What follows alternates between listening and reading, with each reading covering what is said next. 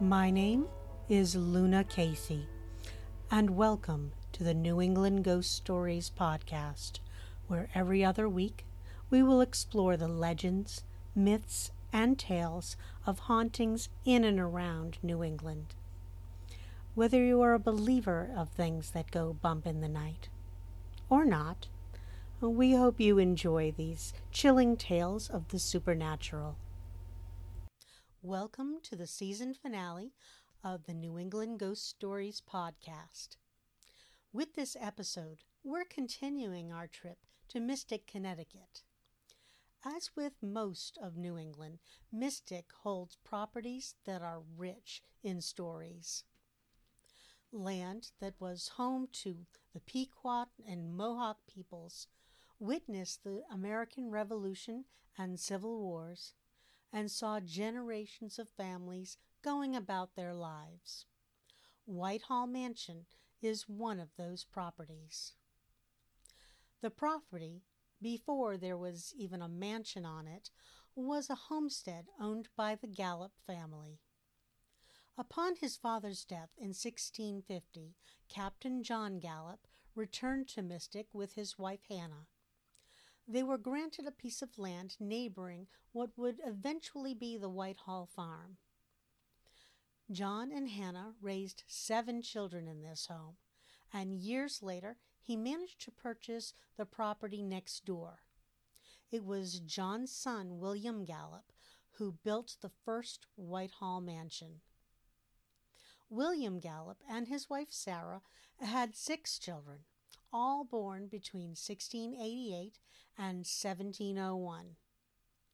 William was a member of the legislature and a friend to the local Native Americans. Some members of the Pequot and Mohawk tribes even attended the wedding of his eldest daughter, Mary. All of William and Sarah's daughters were married on the property. After the deaths of William and his wife, the property was passed down to their youngest daughter, Temperance, in the late 1720s. She held on to it until 1760, when it was purchased by Colonel John Williams. Colonel Williams, in turn, sold a hundred acres of it to Dr. Dudley Woodbridge. Dr. Woodbridge had been a minister before becoming a doctor. In 1771, Woodbridge began building Whitehall Mansion on the foundation from the Gallup home. He and his wife, Sarah Sheldon, raised nine children in the mansion. With the exception of their daughter Lucy, who never married, and a son who passed away at the age of 12, the children all married and moved away. Dr. Woodbridge died in 1790, followed by Sarah in 1796. The mansion eventually became the possession of the Rodman family, who were related to the Woodbridges by marriage. Dudley's daughter Elizabeth had married a Rodman. The Rodmans resided in the mansion for 25 years, from 1825 to 1850. Joseph and Mary Wheeler then purchased the mansion in 1852. They remained there until 1962, while their youngest daughter, Florence Grace, resided there. The building was then donated to the Stonington Historical Society. It had been re- renovated and moved to its present location.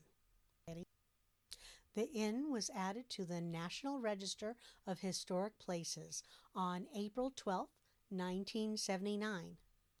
The mansion remained in the care of the Stonington Historical Society until 1996, when it was purchased and renovated, becoming the historical inn that it is today. With so many lives passing through Whitehall, it's really no surprise that some of them may have stayed behind.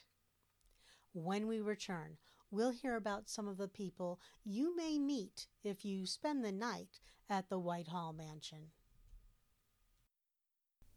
During these difficult times, services like Instacart are more important than ever. You'll find the products you love from stores like Aldi, CVS, and Big Y. Everything is hand selected by shoppers, including the freshest produce, and it's delivered to your door in as fast as one hour, all while following the most recent safety standards. There has been no better time to give Instacart a try, and it's so easy to join. Just go to newenglandghoststories.com or our Facebook page at New England Ghost Stories and click on the Instacart link to get started. And now, back to our story. With such a storied past, it's no wonder that some of that energy may have stayed behind at Whitehall Mansion. Some of those spirits may have made a home in the attic of the inn. From 1862 to 1872, Whitehall was owned by Joseph Wheeler, but he had decided to move his family to another house in Mystic.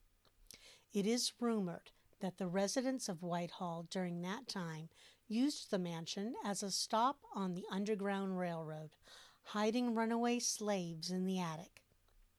This may account for the unease that people have while staying in the room that holds the stairway to the attic. In this room, which is called Betsy's room, guests report a fearful feeling and a sense of being watched. They have also remarked about hearing footsteps and muffled voices coming from the attic when it is impossible for anyone to be in the attic. Other guests have complained about hearing the sounds of children giggling or running down the halls at all hours of the night while staying in Lucy's room. However, because of the old floor and easily breakable antiques at the inn, children are not allowed to stay there. They have also complained about furniture being moved or items like cell phones that disappear from one spot only to be found later in another. But enough children were born and raised in the house to account for this activity. The main ghost in the house is said to be Dr. Dudley's daughter, Lucy Woodbridge. Lucy had never married and had remained in the home until both her parents had passed in 1796. Some guests have reported hearing the sound of a woman laughing only to find that they are the only people staying at the inn. Others report a wispy, gray mist gliding across the room. In all the rooms, guests describe a feeling of being watched, and some have even turned the family portraits to face the wall, feeling that the people in the pictures were watching their every move. If you decide to stay at the Whitehall Mansion Inn, you'll want to check out the journals in the back living area that document the experience of, of past guests. You may have your own experience to add as well. Thank you for listening to the New England Ghost Stories podcast. This episode was written and produced by L.B. Kirkwood. Music by Vyacheslav Dragunov. We'll be taking a brief hiatus to recharge, refresh, and refocus. But we'll be back in a few weeks with a brand new season. Until then, you can find the entire first season of New England Ghost Stories on Stitcher, Spotify, Apple Podcasts, iHeartRadio, or at your favorite podcast directory. You can also find all episodes on newenglandghoststories.com. Until next time, this is Luna Casey.